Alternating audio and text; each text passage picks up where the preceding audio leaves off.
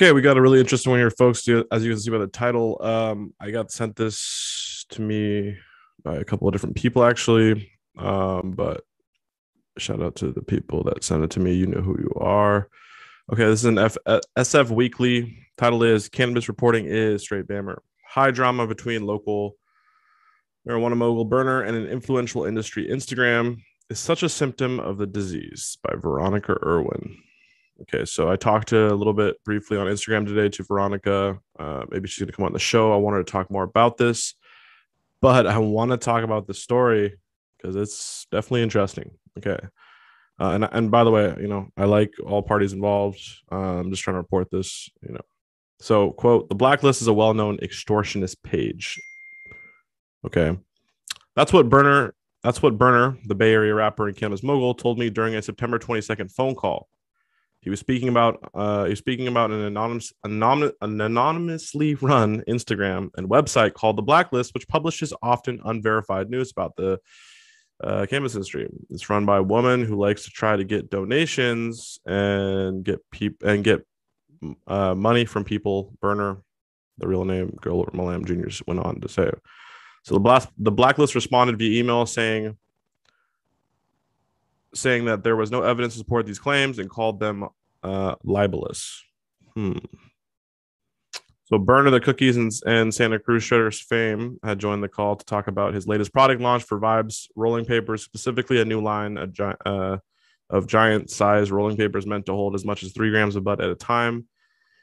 With him on call was a PR agent, Georgia Mack. When he asked whether the blacklist had ever tried to extort him, Berner barely got a word in before Mack cut him off quote, I just want to jump in. Sorry, she said. I think we're supposed to focus on vibes. So pretty much what happened is he brought that up.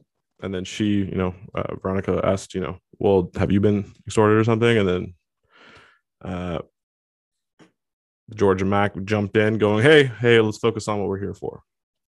So knowing that we blocked out 30 minutes for the chat and seeing as we'd only used 18, uh, 18 minutes of that time, Berner's very pointed assertion about a prominent cannabis industry platform it was hard for me to imagine discussing papers for another 12 minutes. uh, that's a good point. Publicists don't wait idly on mute during a phone call like they're like uh, like these for no reason. However, uh, and try as, as I might to extract any more of Berner's thoughts on the blacklist, I was headed off at every attempt. This is unfortunately the status quo for the cannabis journalism, though recreational weed is now legal in 19 states. Guam and the District of Columbia is a multi. Okay. So the bulk of the professional cannabis reporting is never rises puffy product reviews, profiles, coverage of earning statements, and news of celebrity endorsements. Okay. Unverified vigilante journalism fills the gap. Okay. Um now what also they point to is also point, you know, this article also points to let's get into it. Uh where is it at?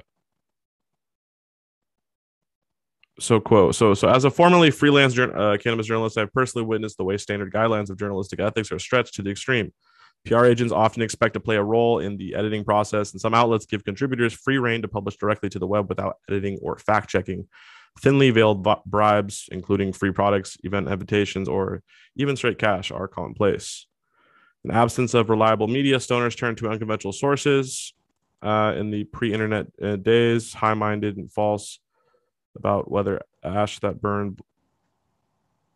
Uh, okay, where did I go? Um, sorry. Okay, so.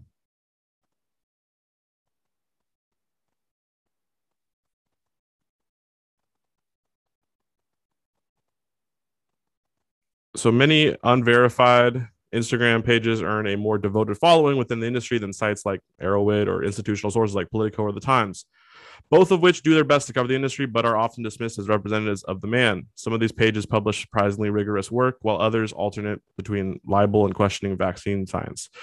Okay, uh, what I wanted to say though is there is a reason for that, and I definitely, you know, personally, you know, like the New York Times, like there has been multiple times where mainstream news has been completely wrong, and I completely get the distrust of, you know, I don't want to just chalk it up to say it's the man, sticking it to the man. So I would disagree with with Veronica in that sense, and I would love. I'm I'm gonna definitely try to get on the show here uh, if possible here in the future to talk about this. But um, you know, so I definitely want to say I do I want to kind of push back a little bit there. Um, but let's go. So under the influence, so one of the best known outlets and notably one of the most clear anti. I don't want to say that because I don't want to get expressed here, but is the blacklist the organ okay, organization Berner initially seemed to so eager to throw under the magic bus. Their most popular content revolves around exposing contaminated cannabis in the illegal market and reported on robberies and police raids. The founders and editors try to stay anonymous though their identities can be found with a quick google search. Um, uh, their mission, according to their website, is education through discussion by promoting only clean medicine, good business practices, and transparency in the in the industry. And I will give credit right now, guys. I do think that the blacklist does do some great work. Um, there are times, you know, where it is a little bit, you know, you know, I think sometimes they can little, you know, vigilante, vigilante like, but you know, I'm not. I'm just trying to kind of report here. I'm not trying to give my too much of my own opinion here. But the blacklist harshest critics accuse them uh, more of just sprouting fake news. Instagram pages like the Greed Rush and several farmers and other journalists who spoke on the background with the weekly have accused Im- individuals behind the account of threatening some of the industry's biggest players with negative coverage if they refuse to pay up or charging a fee to slam their competitors. Interesting.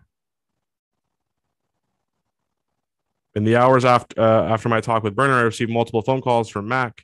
In one only 30 minutes, this is the uh, uh, this is Berner's um, publicist uh, in only 30 minutes after the first phone call ended, she offered like what sounded like a bribe, then a threat, urging me to omit Berner from any coverage about the blacklist. Oopsies.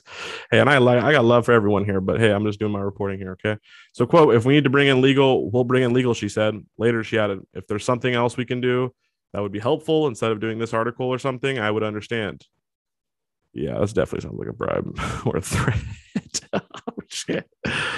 Um, in the days since, Mac has requested to review this article before publication and to the review audio tape before moving forward, but both requests were denied per SF Weekly's ethical reporting policies. Hey, that those are that, that is true reporting right there. Okay, we got to that's 100 percent clear. So it's unclear precisely why Berner and his PR team are worried about the blacklist and unverified Instagram and website with no inst- institutional backing. In fact, as of September 27th, the blacklist started posting positive content about one of Berner's brands. The irony is that many of the followers of the blacklist distrust conventional media and prefer to get their information from digital vigilantes because they suspect conventional media outlets are easily manipulated by bribes, threats, censorship, and you know. And and the thing is, though, it's that's true. Okay, because you got we got to. This is this is why I would love to have Veronica on. I know you know Veronica. I'm most likely is going to see this video, and I would love to have you on to talk about this because I think this is a really interesting conversation. Because I do think that there's a balance between, you know, there is there is a reason. There, it's not it's not there's no reason. You know, it's not like there isn't any reason whatsoever that, you know, uh, people don't trust the media. There's absolutely reasons why. Um, very, very valid reasons, in my opinion. So, but I do think there's a balance to it all, right?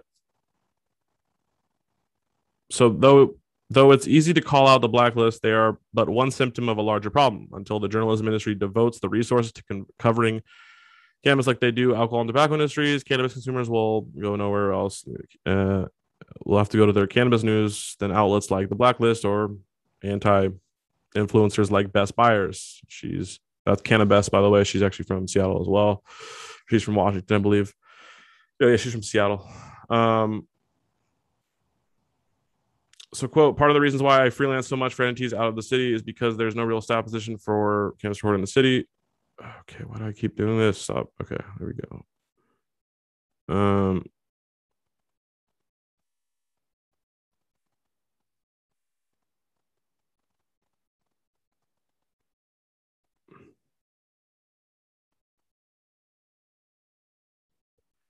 So overall, though, guys, uh, really interesting stuff here. Great reporting for the most part. You know, I would say this is great reporting in general because this is this is the true, honest. You know, this is the honest. You know, uh, reporting. Right now, I think that there's within this this whole. You know, um,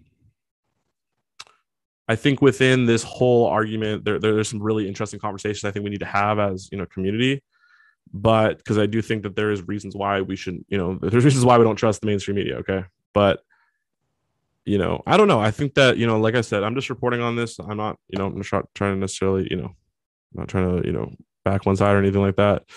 But um interesting stuff. Was Berner, you know, Berner talked about maybe getting extorted by that. I don't know. The obviously the PR team, the Berner was not happy about this article. Um, and by the way, any of you guys think that I'm a I'm a I'm a shill for cookies or anything? Why would I report on this if I didn't? Anyways, I don't really give a fuck. All I care about is bringing y'all the news, bringing y'all the facts, you know, bringing y'all, you know, uh, interesting stories. And um, I definitely think this is one. But hopefully, we can get Veronica on the show. Would love to have her on to talk more about this. Um, and you know, I would love to have really anybody that you know wants to, anybody involved with the situation that wants to come on the show. More than welcome to, whether that's Berner side, blacklist side, anyone really that you know has something to do with the story. Would love to hear from y'all. Anyways, let me know what you guys think down below. Would love to hear what your thoughts are on this. Very interesting story. Um, but let me know down down below in the comments. What do you think? Um, and yeah, guys, really appreciate y'all. Mine. I'm see everyone staying safe and healthy, and I hope you all have an amazing, amazing day. Peace.